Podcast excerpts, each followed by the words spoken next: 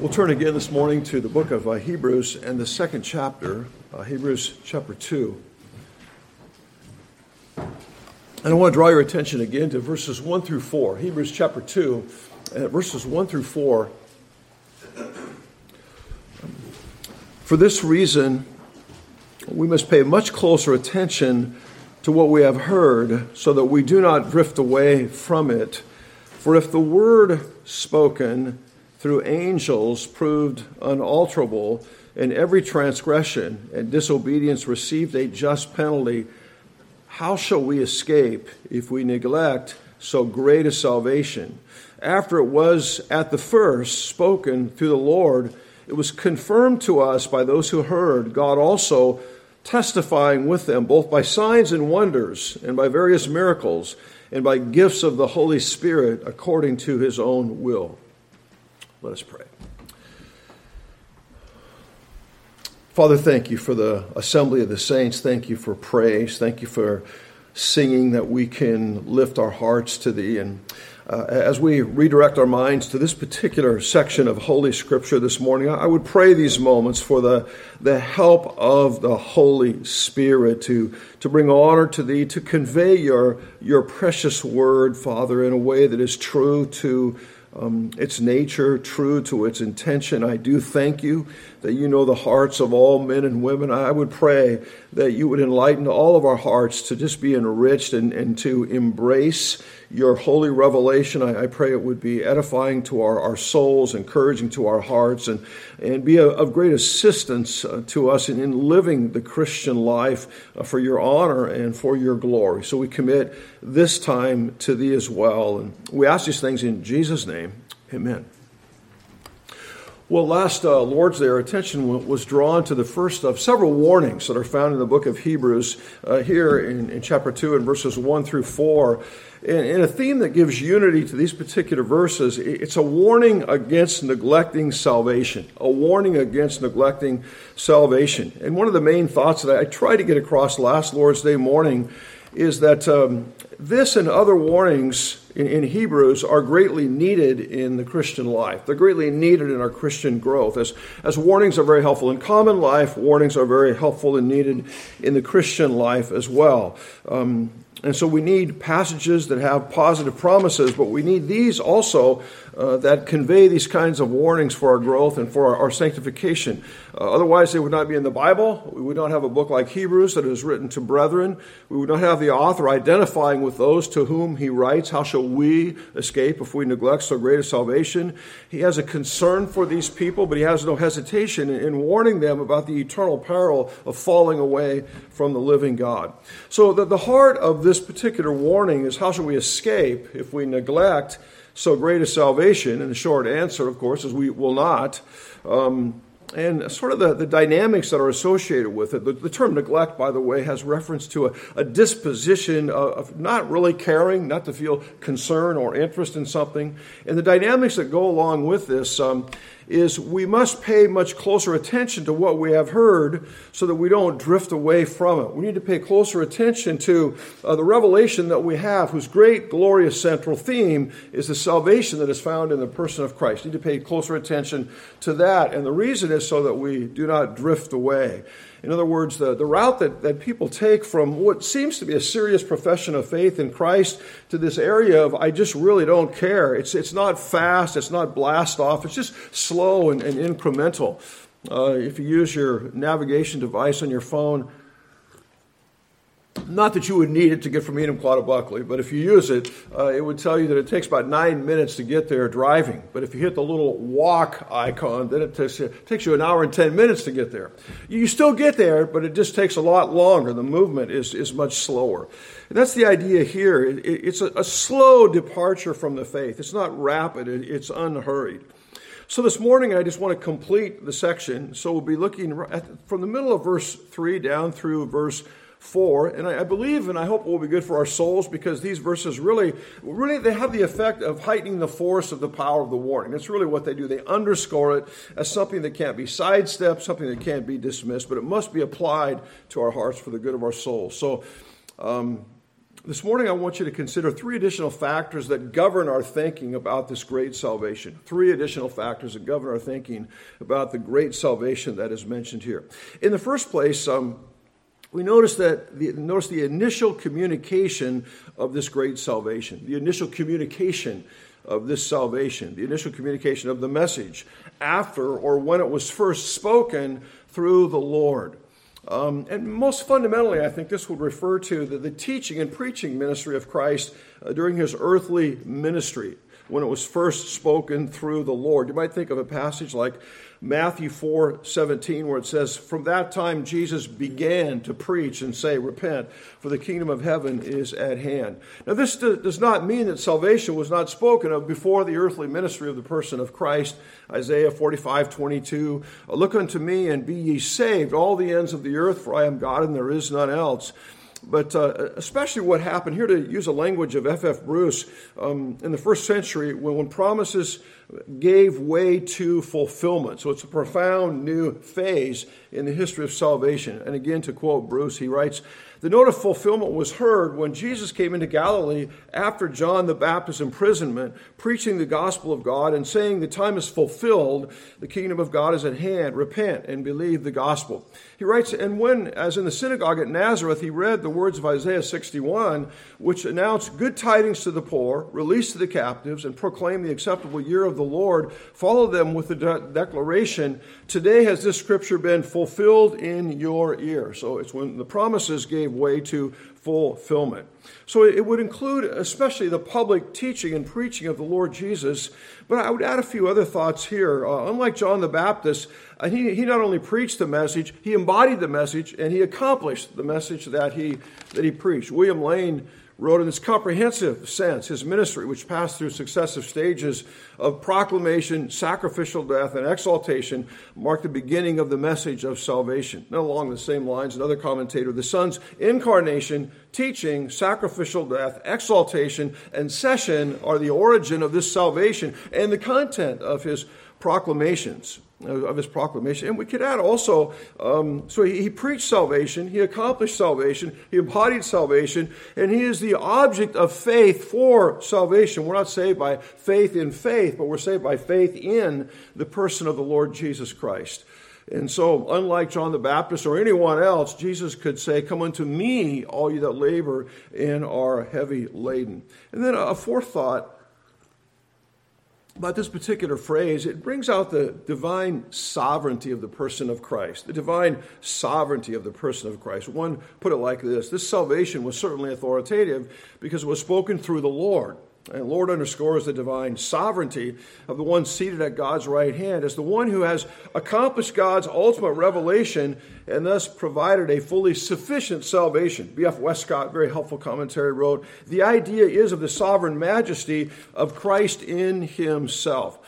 Uh, something of the, the greatness and the priority of this salvation is brought out by uh, three further considerations under this first heading. Number one, Uh, it defines the mission, uh, the very purpose of Christ coming into the world. "She shall bring forth a son, thou shalt call his name Jesus. He shall save his people from their sins." That, that's right in the heart and at the center of the mission, his purpose for coming into the world. And also, uh, it's reflected in the common desi- his common designation as Savior. You guys are aware of this over and over again in the New Testament.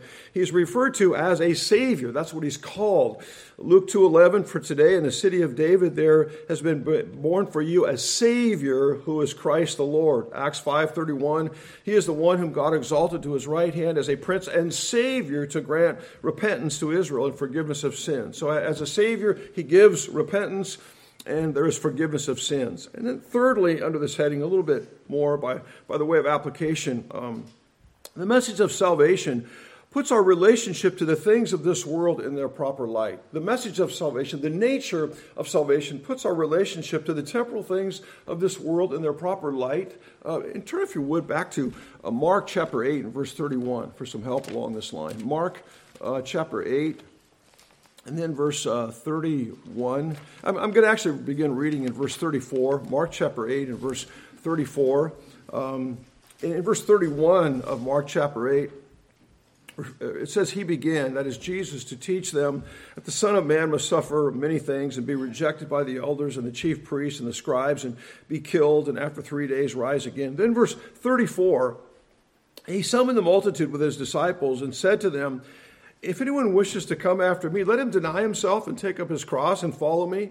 For whoever wishes to save his life shall lose it, but whoever loses his life for my sake and the gospel shall save it. Verse thirty-six says, what does it profit a man to gain the whole world and forfeit his own soul? For what shall a man give in exchange for his soul? For whoever is ashamed of me and my words in this adulterous and sinful generation, the Son of Man will also be ashamed of him when he comes in the glory of his Father with the holy angels. And in verse thirty-six, what does it profit a man if he gains the whole world and loses his own soul? I, I think at least what it brings to light, most people can relate with, because most people, I, I believe, in this world, they think this is all there is. And so money and prestige and power, they're, they're the most envied things and, and the most uh, admired things.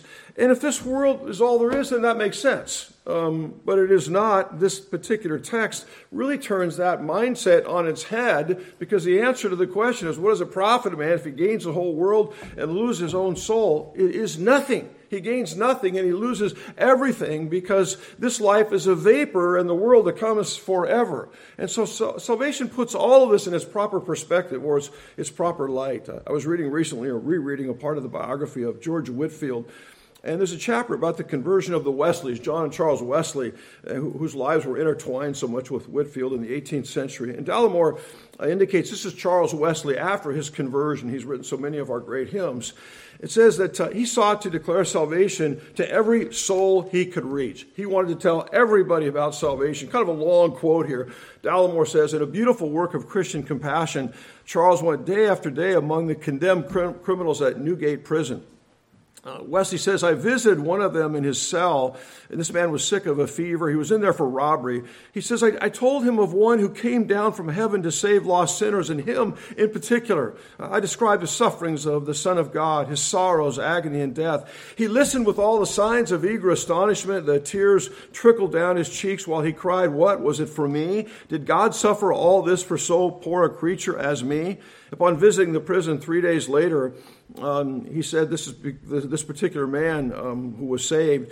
He says, who now believes the Son of God loved him and gave himself for him. As Charles declared, the gospel's good news to the felons, even in what he called the condemned whole. He saw its effect on them one by one. But he also experienced its effect afresh within his own heart as dealing with these pitiable individuals in this wretched place. He said, I had great help and power in prayer. I found myself overwhelmed with the love of Christ to sinners. As the day of execution approached, Charles increased his efforts.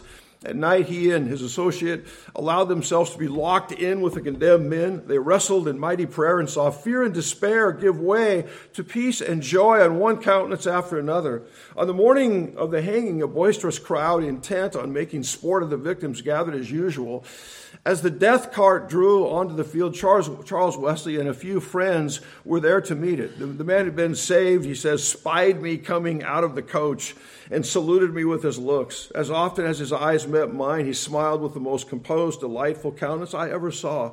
Charles made his way through the crowd and climbed in the cart. There in, in the death cart, disdainful of the jeers of the crowd, Charles again spoke words of scriptural comfort to the poor victims. A, a rope from an overhead scaffold was placed around the neck of each prisoner. Charles continued his ministrations, praying with them, giving encouragement.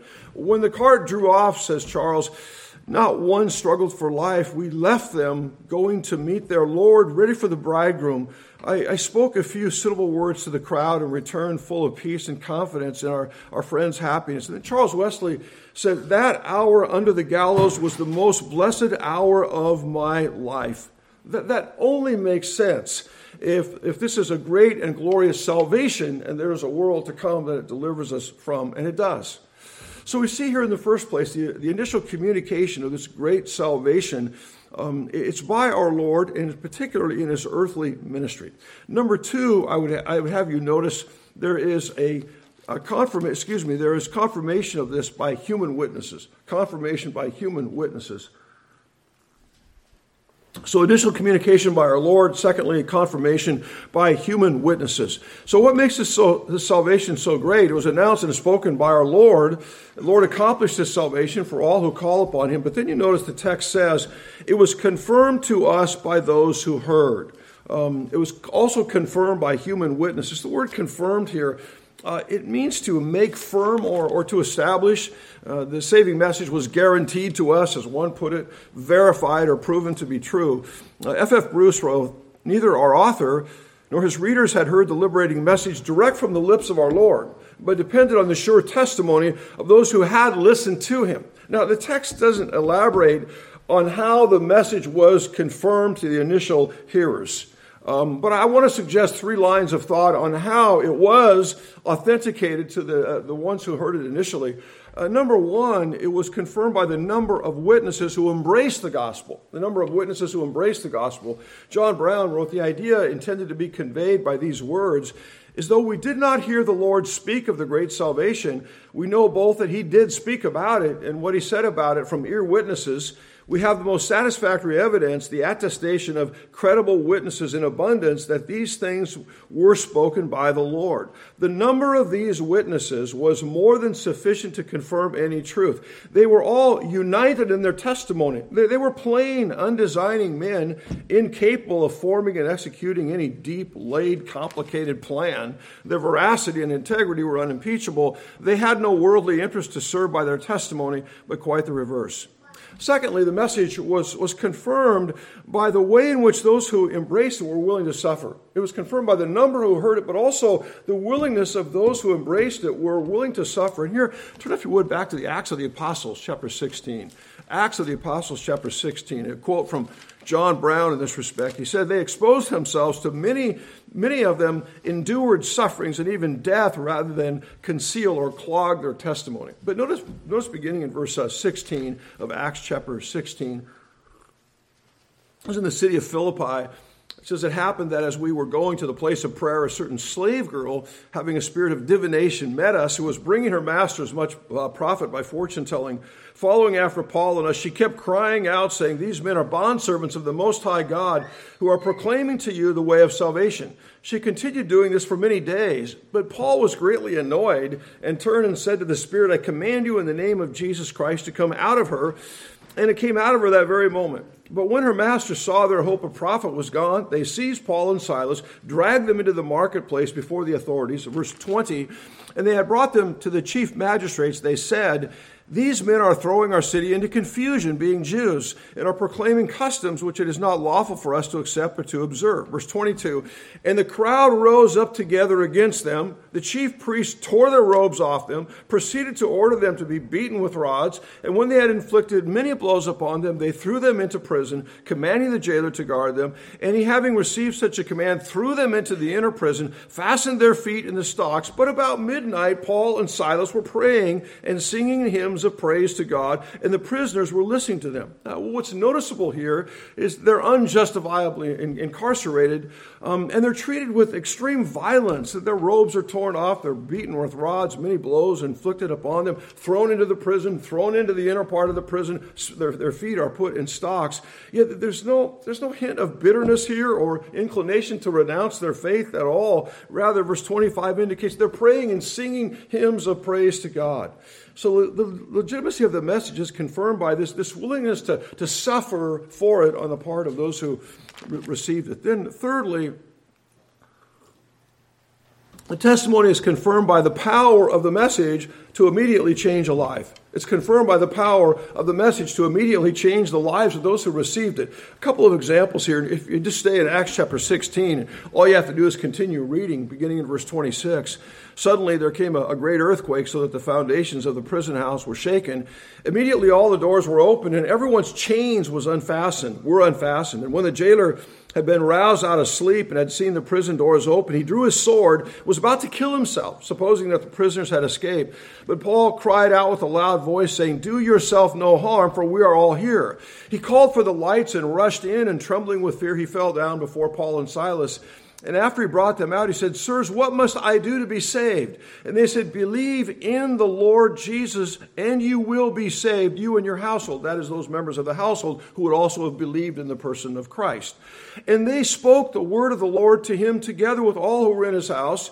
And he took them that very hour of the night and washed their wounds. And immediately he was baptized, and he and all his household. And he brought them into his house and set food before them, and rejoiced greatly, having believed in God with his whole household. Now, what arrests our attention here, this is a pretty quick turnaround from being su- suicidal to rejoicing with his household and others who were saved. And the reason is simple. He was saved. That, that's all that, that's all that happened. He believed on the Lord Jesus Christ. Then another example, if you turn back to Luke chapter nineteen, Luke chapter nineteen, just a, a life that is changed by the power of the gospel, by salvation. Luke chapter nineteen and, and verse one. Referring to Jesus, it said he entered and was passing through Jericho. And verse two says, "Behold, there was a man called by the name of Zacchaeus, and he was a chief tax gatherer, and he was rich. And he was trying to see who Jesus was. He was unable because of the crowd, for he was small in stature. He ran on ahead and climbed up into a sycamore tree in order to see him, for he was about to pass through that way. And when Jesus came to the place, he looked up and said to him, 'Zacchaeus, hurry and come down, for today I must stay at your house.' He hurried and came down, received him gladly. And when they saw it, they all began to grumble, saying, 'He's gone to be the guest of a man who is a sinner,'" which was true. "And Zacchaeus stopped and said to the Lord, 'Behold, Lord, half my possessions I'll give to the poor. And if I have defrauded anyone of anything, I'll give back four times as much.'" And Jesus says, "Today, salvation has come to this house, because he too is a son of Abraham," which means he had the same faith of Abraham. "For the Son of Man has come to seek and to save that which was lost." This is another example of so great a salvation and a radically, immediately transformed life. Fits in with the mission of our Lord to seek and to save that which is lost. Our Lord's assessment is, today salvation has come to your house. And um, unlike the, the rich young ruler, of course he was wealthy, but unlike the rich young ruler, who instead of going away sad because he was unwilling to part with his possessions, Zacchaeus was happy and joyful. He, he's willing to give it all up to follow the person of Christ. So he, he's the opposite of what is a profit of man to gain the whole world and lose his own soul. So the greatness of this salvation is confirmed by the, by the many who embrace the gospel, by their willingness to suffer for the message, and, and the immediate change that takes place in the lives of those who repent and, and come savingly to Christ. Thirdly, if you get back to uh, Hebrews chapter two, thirdly, um, we have the confirmation of divine witness, the confirmation of divine witness, that the greatness of salvation Um, it's confirmed by the testimony of human witnesses. But then when we get to verse four, we, we see that this salvation is conf- confirmed by divine witness. Verse four reads like this: "God also bearing witness with them, both by signs and wonders, and by various miracles, and by gifts of the Holy Spirit, according to his own will." This bearing witness with them is to bear witness together, to bear witness in, in support of one another or others, to, or to, to join in attesting. F F Bruce, I think, makes the point really well. He says, "The witness of their informants, however, was confirmed by the signs and wonders and the mighty works which attended their proclamation of the message. There were tokens granted by God to attest the truth that was complaint, that was, excuse me, that was proclaimed." And Peter O'Brien And, uh, writes, "The witness to the community was confirmed, was confirmed by signs and wonders and mighty works, together with distributions of the Holy Spirit, all of which uh, accompanied the proclamation of the gospel. God granted these tokens to attest the truth of the message which the evangelist brought." Um, th- th- was, these words, sign, wonders, and miracles, are pretty close in meaning. Uh, a sign is a miraculous event manifesting a supernatural act of it by divine agent, often with an emphasis on communicating a message. Uh, wonders is any amazing or wonderful occurrence, especially used of something supernatural. And then miracles is the outward expression of power in accomplishing the sign or the wonder. And I, I say this with a little bit of reserve, but I, I think the accent on, on sign especially brings out the purpose of the miracle to validate something as being from God. A, a sign points to a particular reality. And then a wonder is, is an event that causes awe. It arrests attention. And then miracle re- refers to the, the power needed to effect the sign or the wonder. So the, the purpose, the purpose of these miracles miracles is a clear demonstration of God's power to validate the message or the truth that it accompanies. That's the purpose. Um, in Acts two twenty-two, it says, "Men of Israel, listen to these words. Jesus, uh, the Nazarene, a man attested to you by God with miracles and wonders and signs, which God performed through him in your midst, just as you yourselves know." And the same is also true of the apostles. In Acts two forty-three, everyone kept feeling a sense of awe, and many wonders and signs were taking place through the apostles. So at least in, in my view, it's wrong-headed to be inordinately preoccupied with the miracles that are taking place. It's right to be persuaded of the truth, of the, of the truth that it is validating or authenticating. Let me just offer uh, three or four concluding thoughts in this connection. Uh, number one, this, this language of attestation or confirmation of the message of Christ and the apostles, it seems to me it lends support to the argument that these miracles were restricted uh, to the first century, since we now have the completed canon of Scripture. You know, there's books written about this. All I'm saying here, it, it lends support to the to the idea that these these um miracles and signs and wonders were restricted to the first century, because now we have the completed canon of Holy Scripture. Jonathan Edwards, in a work on um, First Corinthians thirteen, it's entitled "Charity and Its Fruits," he says, "The extraordinary gifts of the Spirit are called extraordinary because they are such as are not given in the ordinary course of providence. They are not bestowed in the way of God's ordinary, ordinary providential dealing with his children, but only on extraordinary occasions, as they were bestowed on the prophets and apostles to enable them to reveal the mind and will of God before the canon of Scripture was complete. And so on the primitive church in order the, to the founding and establishing of it in the world. But since the canon of Scripture has been completed and the Christian church fully founded and established, these extraordinary gifts have ceased." Matthew Henry wrote, "These and other gifts of prophecy, being a sign, have since ceased and laid aside, and we have no encouragement to expect the revival of them. On the contrary, we're directed to call the Scripture the more sure word of prophecy, more sure than voices from heaven, and to them we are directed to take heed, to search them, and to hold them fast." So th- this The, the message that needed to be authenticated by divine witness, by signs and wonders, it's now inscripturated by, by God's power in the Holy Scripture. We have this word of prophecy made more sure. Secondly, the extraordinary works of God did not always secure saving faith. Now, here, turn, if you would, to Acts chapter fourteen. Acts chapter fourteen. The, the display of signs and wonders, it did not always secure a saving faith. And I would just have you notice Acts fourteen and verse one. Acts fourteen, verse one. It says, "It came about that in Iconium they entered the synagogue of the Jews together and spoke in such a manner that a great multitude believed, both of Jews and Greeks." Then verse two, "But the Jews who disbelieved stirred up the minds of the Gentiles and embittered them against the brethren. Therefore they spent a long time there speaking boldly with reliance upon the Lord." Notice this, "who was bearing witness to the word of his grace, granting that signs and wonders be done by their hands." What was the effect of that? "The multitude of the city was divided, and some sided with the Jews and some with the apostles. And when an attempt was made by the, the Gentiles and the Jews and their rulers to mistreat and to stone them, they became aware of it and fled to the cities of Laconia, Lystra, Derbe, and the surrounding region." So not only did some disbelieve, that their intention was to stone the apostles, even though signs and wonders were done.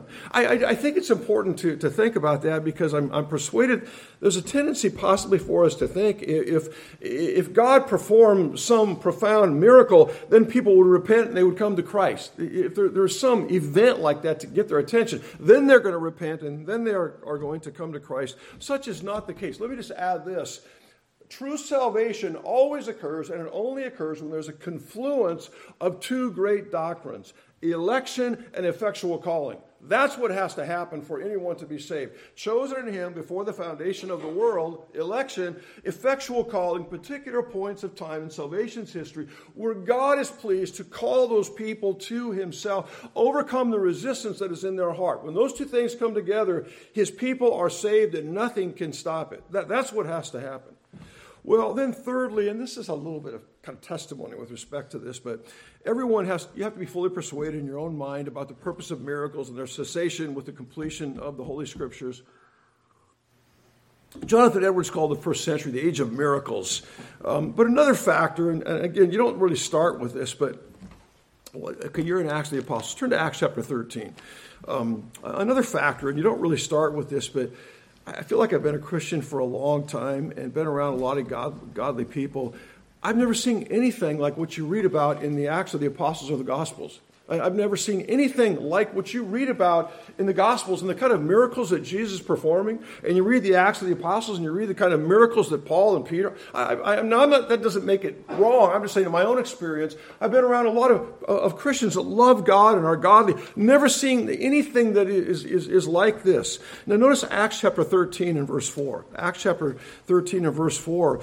So being sent out by the Holy Spirit, they came down to Seleucia, and from there they sailed to Cyprus. And when they reached Salamis, they began to proclaim the word of God in the synagogues of the Jews. And they also had John as their helper. And, and when they had gone through the whole island as far as Paphos, they, they found a certain magician, a Jewish false prophet, whose name was Bar-Jesus, who was of the proconsul Sergius Paulus, a man of intelligence.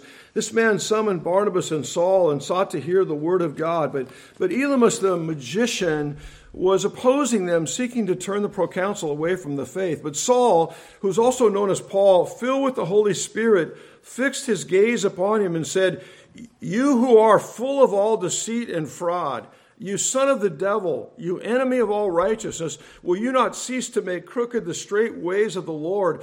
And now behold, the hand of the Lord is upon you, and you will be blind and not see the sun for a time." And immediately a mist and a darkness fell upon him, and he went about seeking those who would lead him by the hand. The proconsul, then the proconsul believed when he saw what would happen, being amazed by the teaching of the Lord. Now, I would put it like this. You might find yourself in a situation where you're witnessing to somebody in kind of a group setting, and somebody from a, a false religious system shows up. You're witnessing to a person about the salvation of their souls. Somebody from a, a false religious system shows up, and they, they oppose what you're doing. So you, you can you can use part of what Paul is doing here. You, you can look at that person and say, "You son of the devil, you enemy of all righteousness." And that's right. They're, they're opposing the salvation of his soul. So it, it's right to do that. You, you can use that. But don't tell them that God is going to blind them.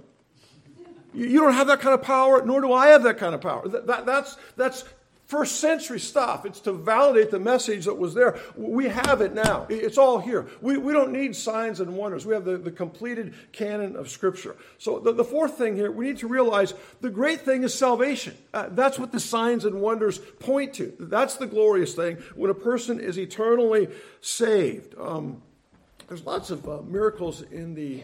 Unless I'm missing something here, there's lots of miracles in the New Testament. But I, I never read where angels are rejoicing when five thousand people are fed. I never read that angels are rejoicing when someone is healed of some disease, which is glorious. You never read that angels are rejoicing when the water is turned into wine. But you do read that the angels in heaven rejoice when what? One sinner repents. That's the issue. That's the great, glorious salvation when a person turns to Christ. That's the salvation that we do not want to neglect and take lightly. Shall we pray? Father, we thank you for your goodness and your mercy and your kindness to us, and pray that you would take what we have considered this morning and, and use it for your honor and your glory, and apply it to our own hearts, that we would be um, more willing servants of, of thy kingdom, that we would delight in thee more deeply. And so I just pray that you would apply thy word to our, our souls uh, for your honor, uh, for your glory, for our good. We ask these things in Jesus' name. Amen.